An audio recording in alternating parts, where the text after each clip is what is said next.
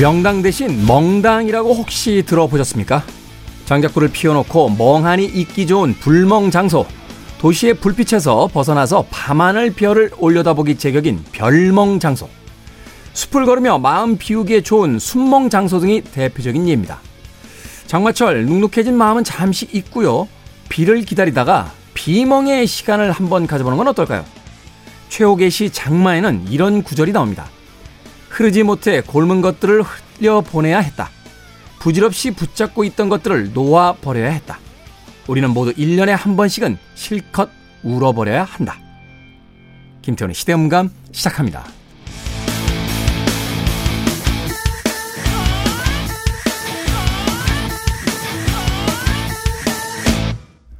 그래도 주말은 온다. 시대를 읽는 음악 감상의 시대음감 김태훈입니다.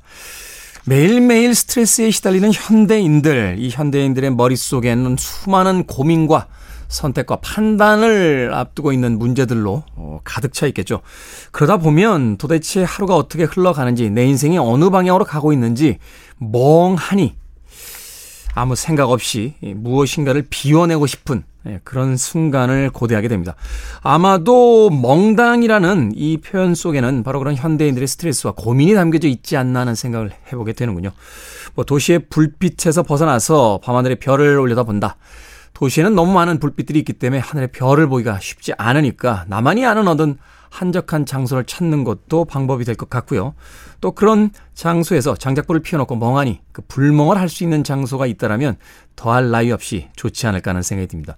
그런가 하면 그런 기회를 갖지 못하는 현대인들을 위해서 최근에는 스마트폰 그 어플리케이션 중에도요 이 멍을 할 수 있는 여러 가지 어플리케이션이 나와 있고 또 동영상 사이트에 들어가 보면 모닥불이 타는 장면만 몇 시간씩 찍어 놓은 그런 영상들을 만나볼 수 있습니다. 바로 그것이 이제 불멍, 스마트폰을 통한 21세기적 불멍을 할 수 있는 대표적인 장소가 아닌가 하는 생각도 해보게 됩니다. 어떤 방식이든지 복잡한 현대 사회 속에서 잠시나마 혼자서 머릿속을 비울 수 있는 그런 여유의 시간 꼭 가져보시길 바라겠습니다. 자, 김태현의 시대 음감, 시대 이슈들을 새로운 시선과 음악으로 풀어봅니다. 토요일과 일요일, 일라디오에서는 낮 2시 5분, 밤 10시 5분 하루에 두 번 방송이 되고요. 한민족 방송에서는 낮 1시 10분 방송이 됩니다. 팟캐스트로는 언제 어디서든 함께 하실 수 있습니다. 아마도 무엇인가를 쳐다보며 멍을 하는 그 순간 우리들은 울고 있지 않나 하는 생각 해봤습니다. 에어로스미스입니다. Crying.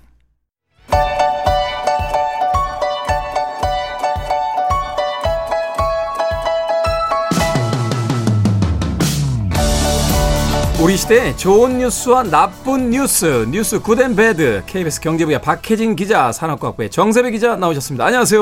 네, 안녕하세요. 방송 들어오기 전에 뭐 이렇게 바빠요? 아, 제가요? 제가 네, 뭐 오늘 장이 쓰는 네. 날은 아닙니다만 정세배 기자 계속 뭘 확인하고 있더군요. 네. 파란색이 많이 보이는 것 같던데 상황이 좋지가 않습니다. 상황이, 상황이 좋지가 않습니다. 이러고 있을 때가 아닌데 네. 일이 손에 안 잡히는데 일이 손에 안 잡힌다. 네. 좋은 날이 오겠죠. 네. 어, 우리 모두 뭐 같은 배를 탔으니까 한국이라는 이름의 경제 아, 그럼 힘내라 코리아. 아, 미국 배도 타가지고 미국 배 쪽은 네. 심각해 보이던데요. 아, 네네. 심각하죠. 자, 우리 시대의 good news와 bad news를 다뤄봅니다.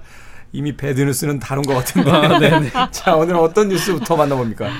네, 오늘 bad news부터 만나볼 텐데요. 네. 이미 뭐 앞서 나쁜 소식들을 얘기했지만 네. 또 걱정스러운 뉴스를 좀 가지고 왔어요. 어떤 뉴스죠? 소비자들이 앞으로 1년간 물가가 얼마나 오를지 예상하는 거를 기대 인플레이션율이라고 하는데 네. 10년 만에 최고 수준이라고 합니다. 아, 그만큼 지금 현장에서의 소위 이제 장바구니 물가부터 시작해서 소비재 물가의 그렇죠. 상승이 체감되고 있다는 거죠. 음, 네. 어. 한국은행이 6월 소비자 동향 조사 결과를 발표했는데 기대 인플레이션율이 3.9%예요. 아. 이게 2012년 4월 이후에 10년 2개월 만에 가장 높은 수치라고 하는데요. 엄청나게 올랐다 이렇게 볼 수 있겠군요. 그렇죠. 그만큼 네. 10년 또는 뭐 14년 음. 만에 최고라고 네, 하면 네. 경제 사이클을 우리가 뭐 한 10년 정도 봤을 때 이제 뭐 최고점에 와 음. 가고 있다 뭐 이렇게 이렇게 봐야 되는 거네요. 그렇죠. 뭐 아시다시피 국제 유가도 많이 올랐고 또 식량 가격 상승 같은 외부 요인도 있고 또 외식비 등 체감 물가 상승이 이런 기대 인플레이션율에 영향을 미쳤다고 하느니 분석을 하고 있고요. 네. 실제로 어 지난 1년 동안 체감한 물가 상승률을 뜻하는 물가 인식이라고 있는데 이 물가 인식은 4%를 기록을 했습니다. 이런 물가 상승 우려가 반영이 되면서 6월 소비자 심리 지수가 96.4로 하락을 했는데 이 소비자 심리 지수라는 이 기준선이 100이거든요. 네, 100 아래로 내려간 거예요. 이게 100이 보통인 거. 네, 100이 기준선인데 기준점. 음. 이렇게 100 아래로 내려간 건 1년 4개월 만에 처음이라고 합니다. 그러니까 음. 그만큼 이 소비에 대해서 좀 비관적이라는 거예요. 돈 쓰면 안 되겠네요. 그렇죠. 지금 말하자면 이제 소비를 할 때가 음. 아니다. 소비를 음. 해서는 큰일 나는 시기다. 이런 어떤 그 시장에서의 어떤 심리가 반영된 그렇죠. 것이라고 볼 수 있는 그러니까 거죠. 뭐 현재 경기에 대한 인식이나 앞으로 경기에 대한 전망 이런 게 다 많이 나빠진 거고요.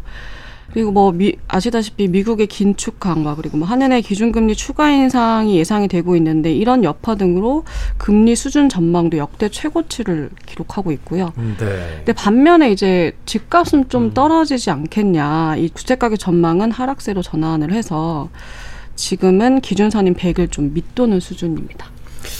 이게 사실은 이제 집값이 좀 이렇게 연착륙을 하는 건 좋은데 최근 몇 년 사이에 소위 이제 영끌이라고 해서 이제 그렇죠. 그집 구매 막 뒤늦게 하신 분들 굉장히 많으셨잖아요. 음. 근데 은행 금리 올라간단 말이죠. 대출 부담이 원래도 좀 있으셨을 텐데 그게 너무 급격하게 또 오르실 수 있고 이게 또 지금 방금 설명해 주신 내용이 지금 최고점이다 이런 게 또 아니잖아요. 아니죠. 앞으로도 더 그럴 가능성이 있는 거죠. 그러니까 최고점에 이제 그 근접했다는 건 알겠는데 네. 이제 문제는 뭐냐면 이게 찍고 바로 떨어지는 게 아니라 바로 떨어진다는 그, 그렇죠. 그 상태로 그냥 계속 언제까지 갈 것이냐가 그렇죠. 지금 그러니까 대부분 전문가들이 찍고 바로 내려오기는 어려울 음. 것이다. 꽤 오래 갈 거라고 전망을 하고 있거든요. 이게 낙관적이라고 하는 분들은 올해 말 정도를 이야기하시고 조금 매우 낙관적일 경우 네, 매우 낙관적일 네. 경우에 그리고 전문가들이 지금 뭐 최소 1년에서 2년 이상 그렇죠. 간다라고 네. 지금 이야기를 하고 있잖아요. 근데 주택담보대출 이게 많이 받으신 분들 왜냐면 주택담보라는 게 천만 원, 이천만 원 받질 않잖아요. 아, 받으면 그렇죠. 이제 억 단위를 네네. 받게 되니까 이게 원리금 상환 조건이 같이 걸려 있을 때 음. 변동금리 걸렸을 때 웬만한 분들은 지금 한 달치 월급을 다 이자로 내야 되는 이런 상황이 네 지금 펼쳐지는데 거기에 지금 물가까지 상승을 하고 있고. 그렇죠. 공공요금 또 오르지 않습니까? 네, 안 그래도 물가가 올랐는데 이번 달부터는 전기요금이나 가스요금도 다 요, 오를 예정입니다. 전기요금 구성 요소 가운데 연료비 조정 단가라고 있는데 네. 킬로와트 시당 5원을 올리기로 했어요. 그러니까 이번 달부터 시작된 3분기부터 적용이 되는 거고 지금까지는 이 연료비 조정 단가를 분기당 최대 3원까지 올릴 수 있었는데 이 약관을 바꿔서 한 번에 이번에 그러니까 5원을 올리겠다는 거거든요. 네. 이렇게 되면 월 평균 307kWh를 쓰는 4인 가구를 가정하면 전기요금을 매달 1,535원을 더 내야 하는 수준입니다. 저는 사실 이제 매달 한 1,500원 정도 더 낸다라고 그래서 음. 뭐그 정도면 뭐 별일 아니네라고 생각을 했었는데 제가 참 생각이 짧았던 게 이게 집에서는 이렇게 내지만 이게 말하자면 음식점이니 그렇죠. 뭐 공장이니 영업하시는, 데서도 다 내잖아요. 그렇죠. 그럼 그게 어디로 가느냐?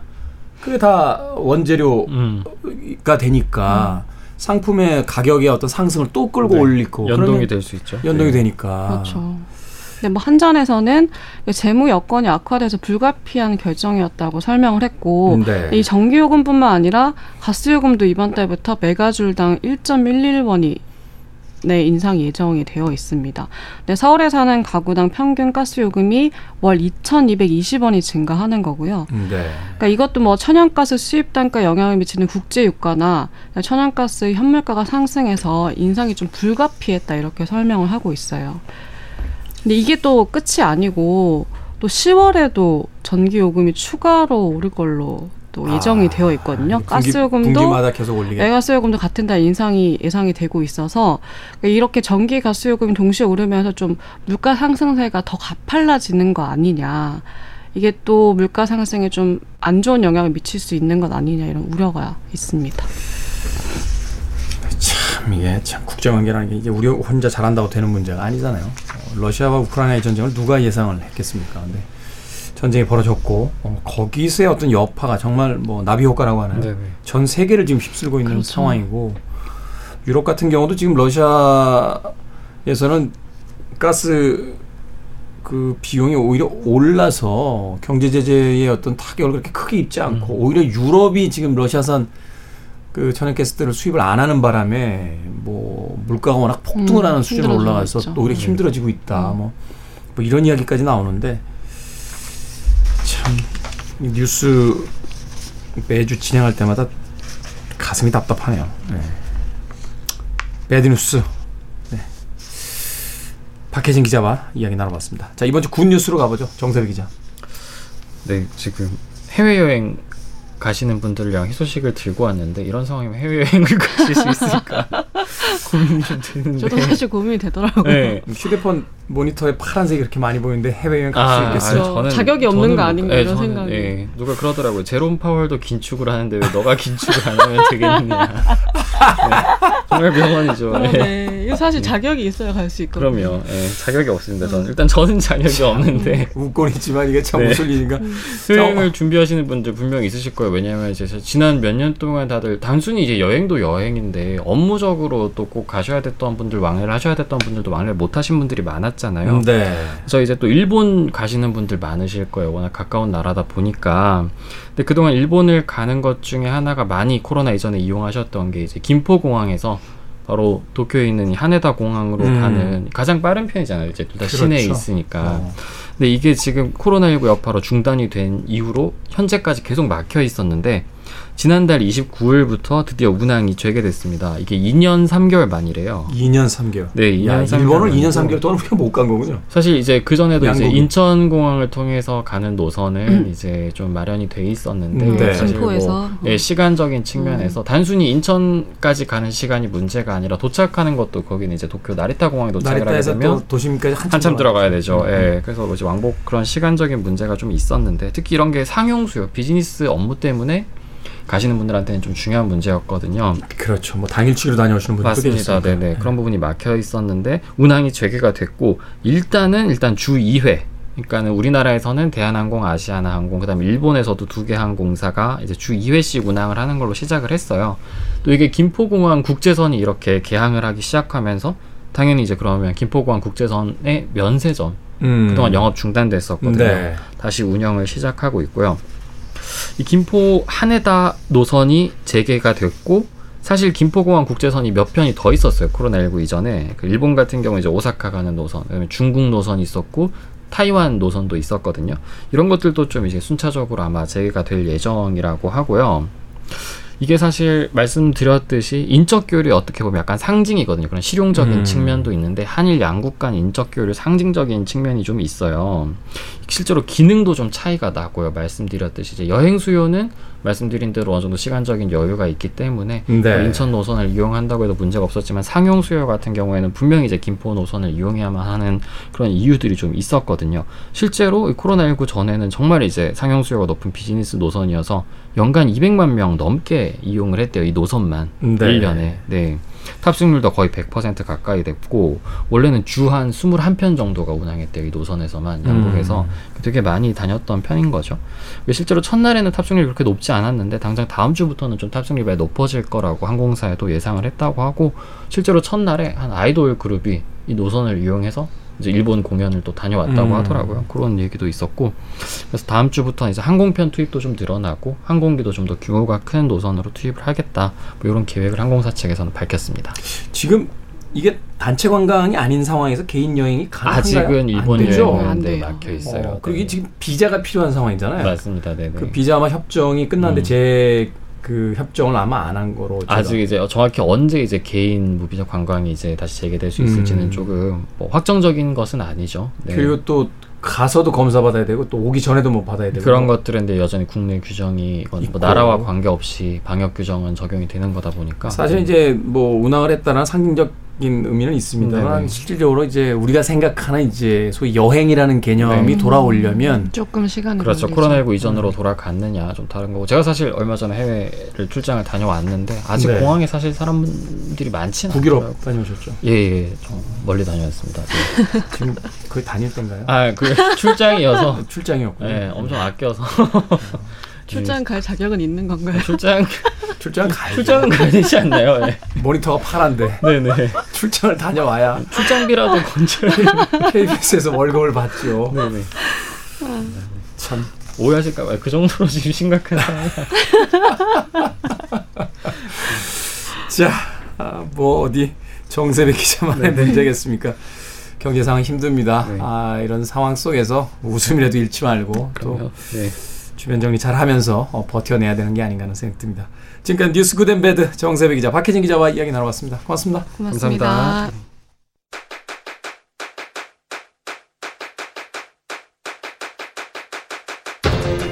그래도 주말은 온다. 김태원의 시대 음감.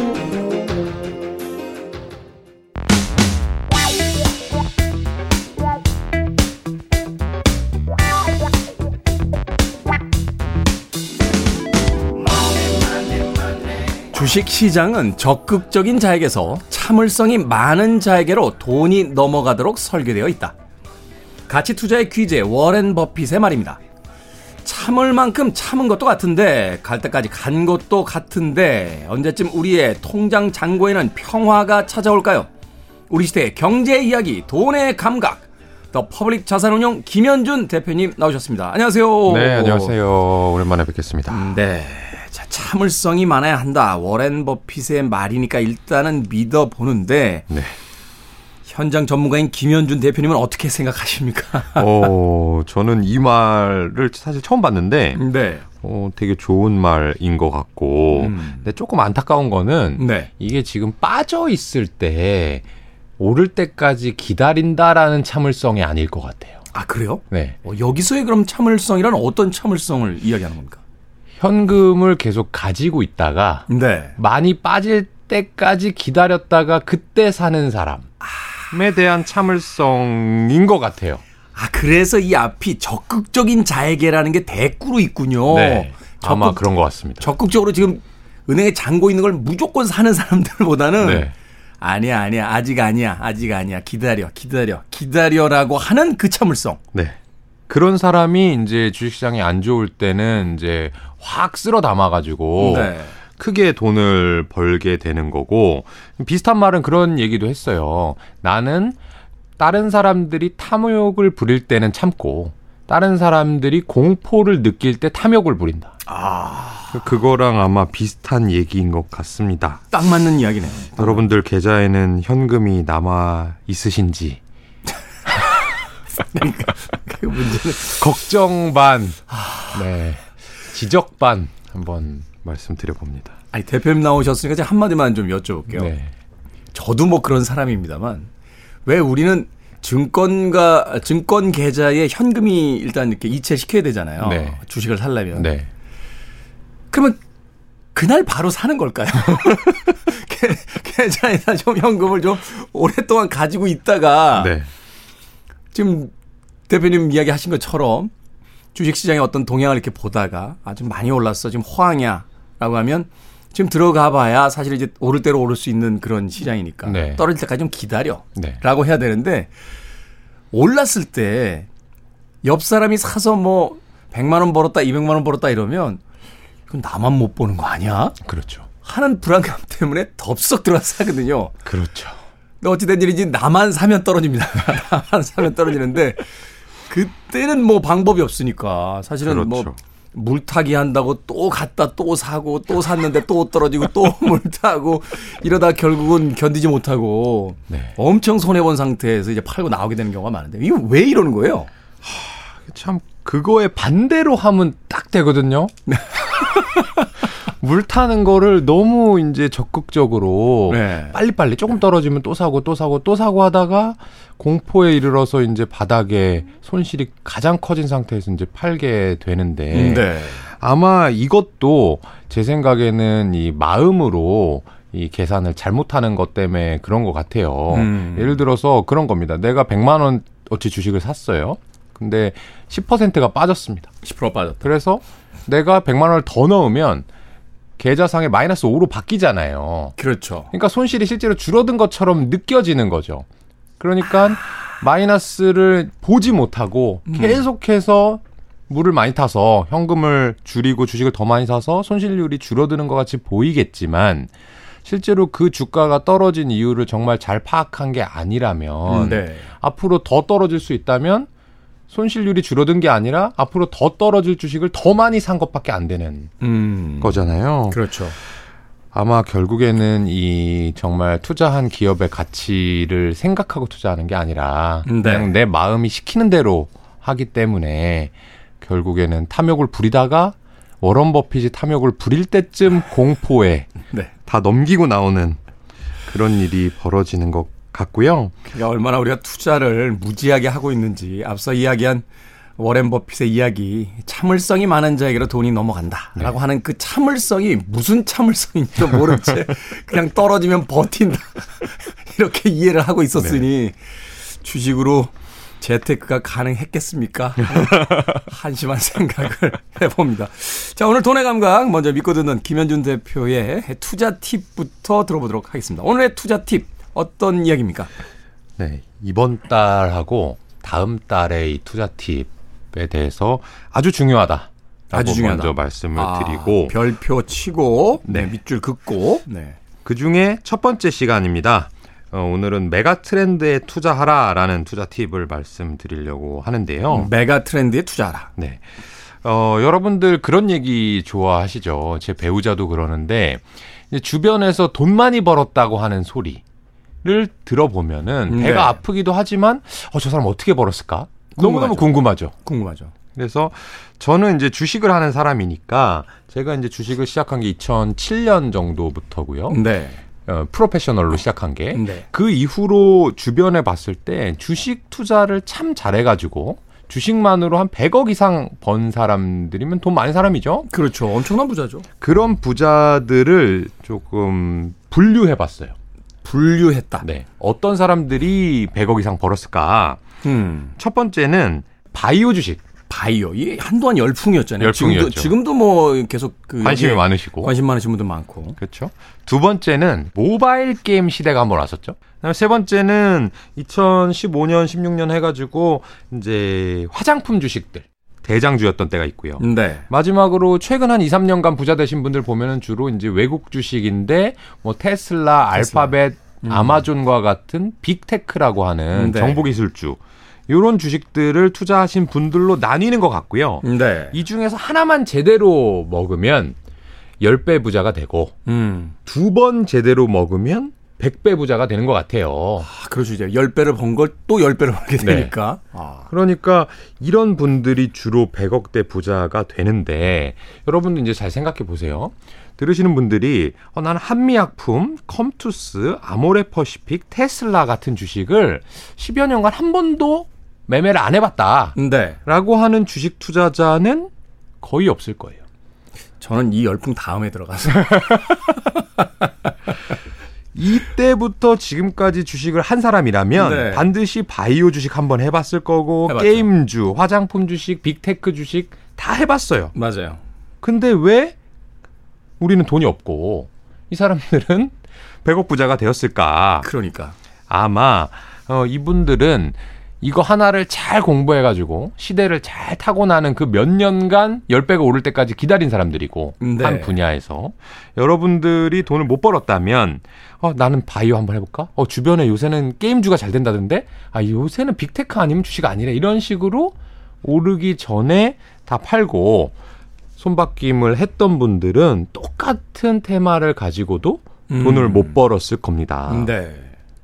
여기에서 제가 이런 말씀 드리는 이유가 이런 큰 테마 요런 것들을 메가 트렌드라고 한다면 이 메가 트렌드를 하나만 잘 잡아도 음. 몇 년에 한 번씩 오는 투자 기회를 얻을 수 있는 건데 네. 예를 한번 들어볼게요. 어, 인구의 평균 연령이 우리나라에서 올라가고 있죠, 점점.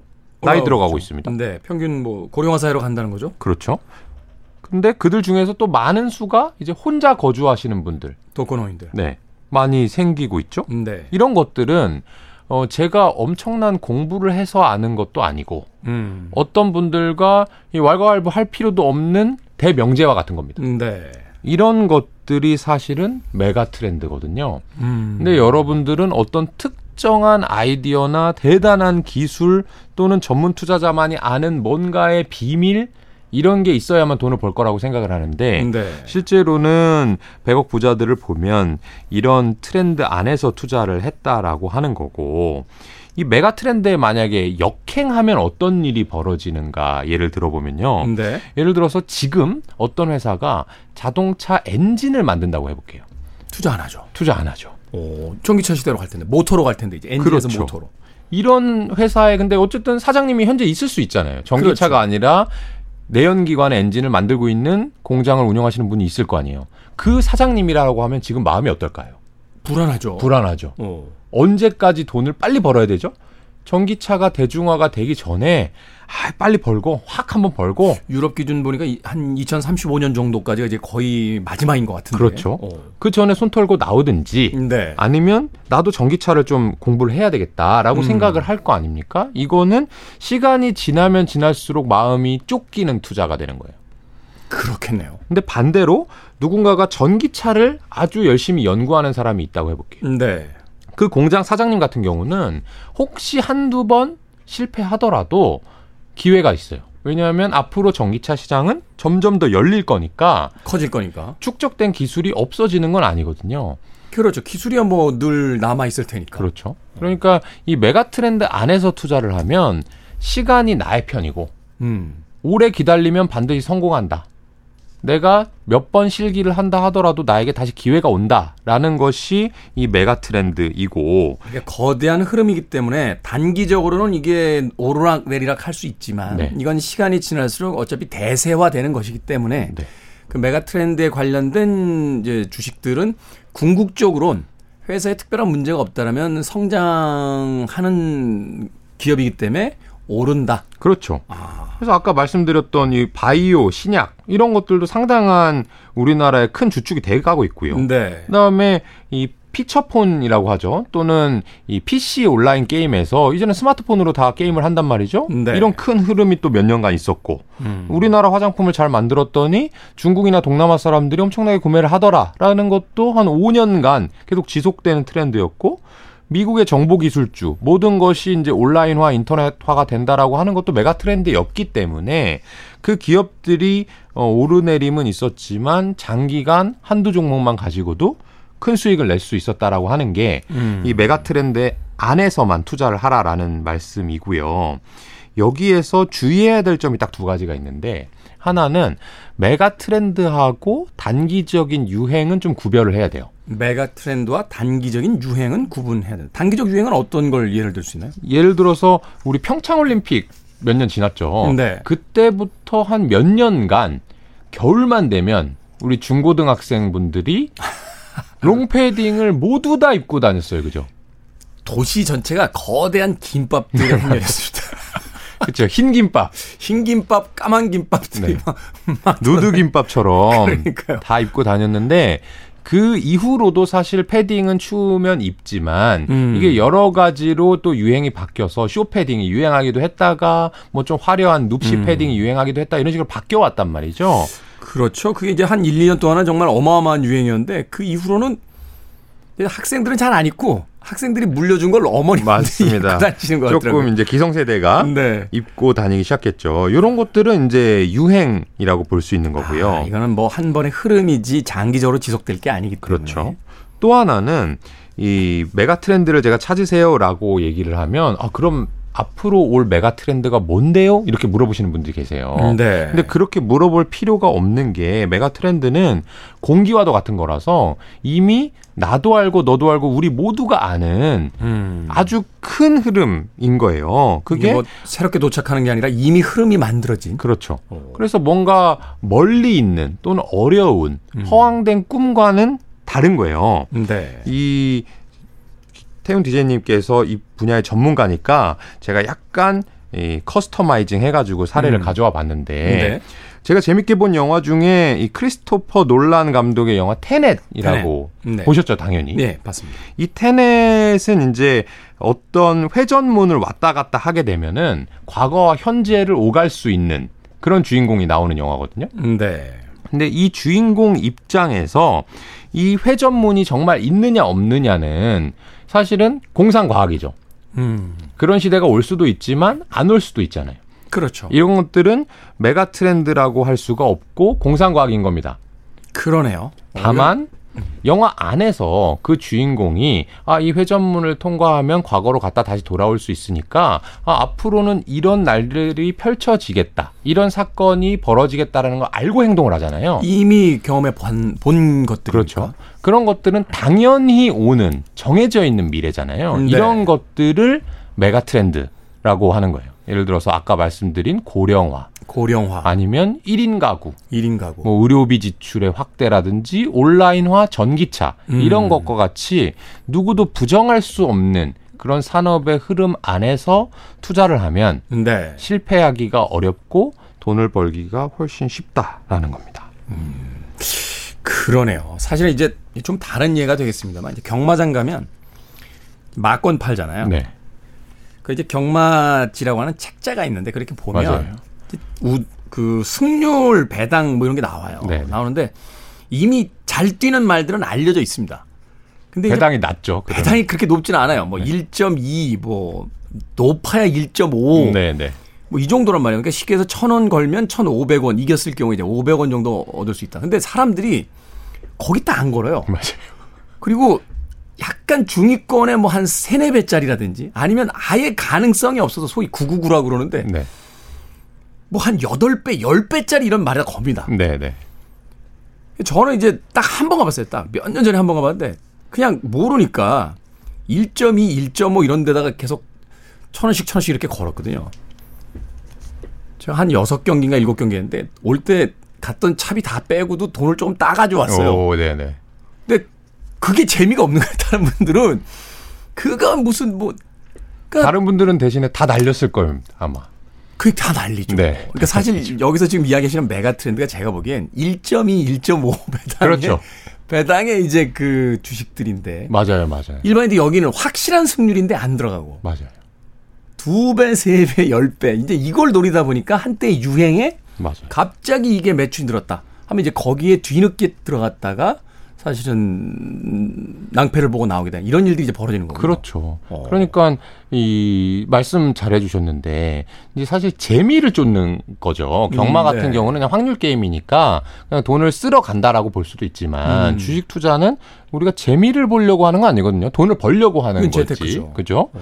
근데 여기에서도 사람들은 본능적으로 재미를 찾는 거예요. 짜릿하고 음. 확률이 낮아 보이지만 한 번에 되면 대박 나는 것들. 아. 그래서 고령화가 지속이 되고 예를 들어서 1인 가구가 늘어나면 아, 사람들이 병원을 많이 가겠네 그렇죠. 또는 편의점이 잘 되겠네라고 생각하는 건 아주 당연해요. 네. 그래서 재미가 없다고 느껴. 그거는 이제 상승폭이 이렇게 높지 않다고 보는 거죠. 그렇게 생각하는 거죠. 조금씩 조금씩 올라가니까 재미가 없다. 그러다 보니까 아 그래 사람들이 나이를 들고 병원을 많이 가면은 뭔가 이 환상적인 항암제가 나와서 평생을 나를 병 안 들게 하는 신약이 나올 수 있지 않을까? 그런 또- 회사에 올인하는 거예요. 또 뭐 항암 신약 개발 중입니다. 이러면 또 네. 그 회사에 그 회사에 그냥 올인. 그렇죠. 이거는 성공하면 대박이지만 성공 못하면 그러니까요. 그냥 다 날려야 되는. 근데 성공하면 대박이라는 얘기 자체가 성공할 확률이 낮으니까 그 아까 음, 막건에서 음, 음, 조금 음. 달리기가 느린 말의 배당이 높은 거랑 같은 이유거든요. 네. 그러니까 주식할 때는 안전한 곳 그리고 확실한 미래에 벌어서 꾸준히 하게 되면 아까 이 얘기의 시작점에서 주식 부자로 100억 된 사람들은 다 이런 것만 했다라는 거죠. 음. 그러니까 어떤 항암제가 한번 대박 나가지고 100억을 벌고 이런 사람을 저는 주변에서 보지 못했다. 음. 그러니까 여러분들도 어 그게 꼭 재미있고 당장 대박이 날 것 같고 그런데 보다는 좀 확실한 곳에다가 소소해 보이지만 복리로 지나고 나면 큰 돈을 벌 수 있는 그렇죠. 그렇게 투자를 하셔야 됩니다. 주식 투자는 결국 이제 시간을 쓰는 거잖아요. 네. 돈을 쓴다라는 개념보다는 돈이 한번 앉은 데서 클릭 몇 번이면 훅 하고 들어가는 거니까 시간을 쓴다 하는 것. 그 시간을 쓸 때도 앞서 워렌 버핏의 이, 이야기처럼 음, 지금 당장 뭐 이것저것 사야 된다라고 조급증을 벌이는 게 아니라 어떤 종목을 어때 사야 될지, 어떨 때 사야 될지를 좀 차분하게 기다려 보는 것. 네. 그것 역시 필요하다라고 이야기해 주셨습니다. 자, 우리 시대의 경제 이야기, 돈의 감각. 오늘 본격적으로 만나볼 경제 이슈는 어떤 이슈입니까? 네. 현 정부가 원전 세일즈를 외치고 있는데 어, 반대쪽에 있는 태양광과 풍력 업체가 파산 위기라는 기사고요. 네. 저도 어, 이게서 봤어요. 어, 그렇죠. 태양광과 풍력 업체가 경쟁 업체인가요? 사실은 보안 업체라고 봐야 되는 거 아닌가요? 그렇죠. 이 태양광하고 풍력은 이 탄소를 좀 줄이기 위해서 하는 것이고요. 네. 원전도 탄소가 안 나오긴 하지만 또 다른 문제들이 있기 때문에 전반적으로는 신재생 에너지로 넘어가야 된다는 것이 큰 흐름입니다. 네. 그런데 이 원재료 값들이 오르고 하면서 이 전기값 인상안도 많이 나오고 있잖아요. 그렇죠. 그런 것을 좀 자제하기 위해서 원전을 다시 한번 좀 키우고 있는 그런 분위기인데요. 이 국가 온실가스 감축 목표에 따르면 2030년에 우리나라의 에너지 중에서 신재생 에너지로 하려고 하는 게 목표가 30%. 음. 그 다음에 이제 원자력 발전소.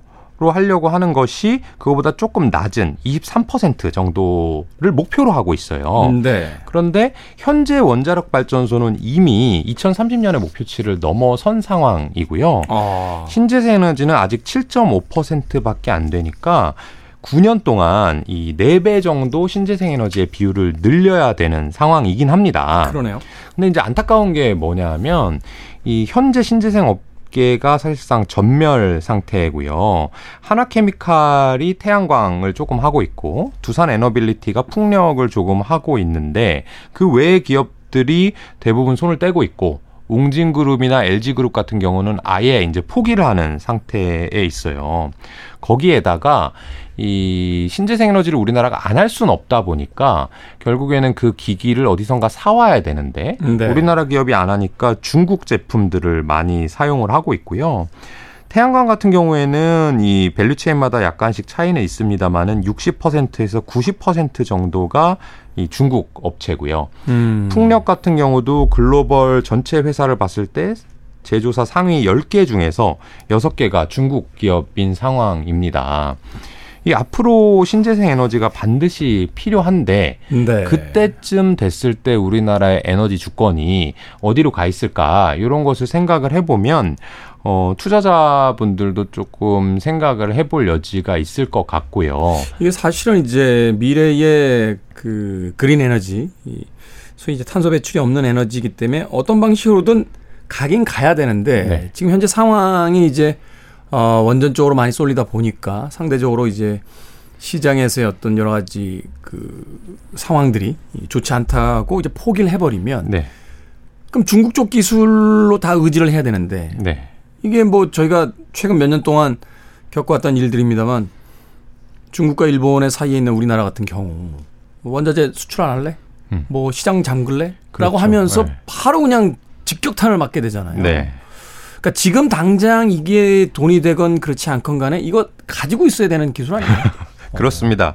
이 정책적으로는 그렇고 네. 저는 이제 투자자 관점에서 이제 본다면? 만, 말씀드리고 싶은 건 뭐냐 하면은 지금 원전 같은 경우는 아마 시장 참여자들의 관심이 집중돼 있을 겁니다. 음. 그러니까 정부에서 이런 얘기를 한다고 해서 아, 나도 원전, 나도 원전 이렇게 하면 안 좋은 말로 상투 잡을 수 있기 때문에 네. 조금 조심해야 될 것 같고 또 반대로 아 근데 앞으로는 어쨌든 신재생 에너지가 잘 될 거니까 나는 음. 덮어놓고 태양광이라든지 풍력업체 사야지라고 생각하시면 음. 이 분야에서 가장 중요한 월, 원가 절감 능력이 음. 우리나라 기업들보다 외국 업체에 있으면 네. 사실은 오래 기다려서 30년 후에 신재생 에너지가 정말 대세가 되더라도 내가 투자한 기업이 돈을 못 벌 수도 있거든요. 음. 그러니까 원가 절감 능력을 가지고 있는 회사를 찾아야 되고 그게 우리나라 회사가 아닐 수도 있다는 점. 현재 경쟁력 부분에서 좀 많이 밀리고 있다는 네, 점. 주목을 해보셔야 될 것 같습니다.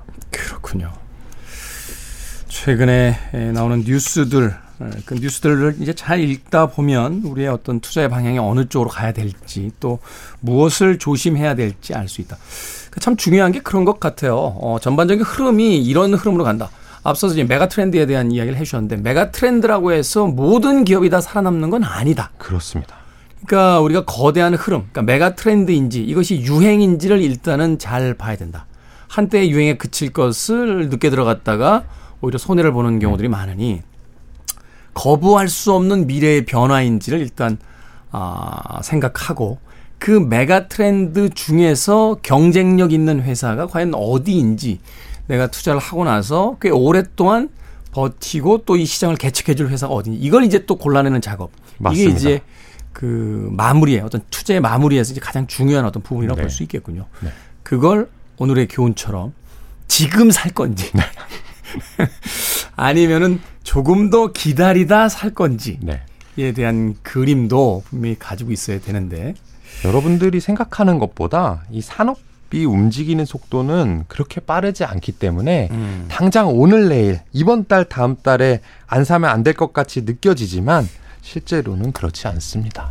투자 처음 할 때 이렇게 생각해 보면요. 하루에도 몇 번씩 들어가지고 내가 안 본 사이에 오르거나 떨어졌을 것 같아서 지금도 그 생각은 저도 합니다. 내가 오늘 안 사면 내일 상한가 갈 것 같은 그 느낌. 하지만 느낌에 그러니까요. 불과합니다. 그런 건 느낌에 불과하다. 어느 날 갑자기 눈 뜨고 아침에 이 어플리케이션을 켰더니 어제 천 원이었던 게 갑자기 이천 원이 되는 경우는 거의 없다. 거의 없어요. 아예 없진 네. 않지만 네. 올라도 차분하게 어떤 흐름을 타면서 올라가니까 네. 그 정도만 파악하고 있다가 이제 어느 정도 저점을 다 찍고 이제 상승세로 이어지기 시작할 때 이제 그때 이제 매입을 하는 그렇습니다. 그런 어떤 투자의 패턴이 있어야 된다라고 이야기를 해주셨습니다. 자, 김현준 대표님과는 여기서 인사드리겠습니다. 내일 이 시간에도 또 돈의 감각 어, 부탁드리겠습니다. 고맙습니다. 고맙습니다. 자, 오늘 끝곡은 로비 윌리엄스의 Let Love Be Your Energy 듣습니다. 지금까지 시대음감의 김태훈이었습니다. 고맙습니다.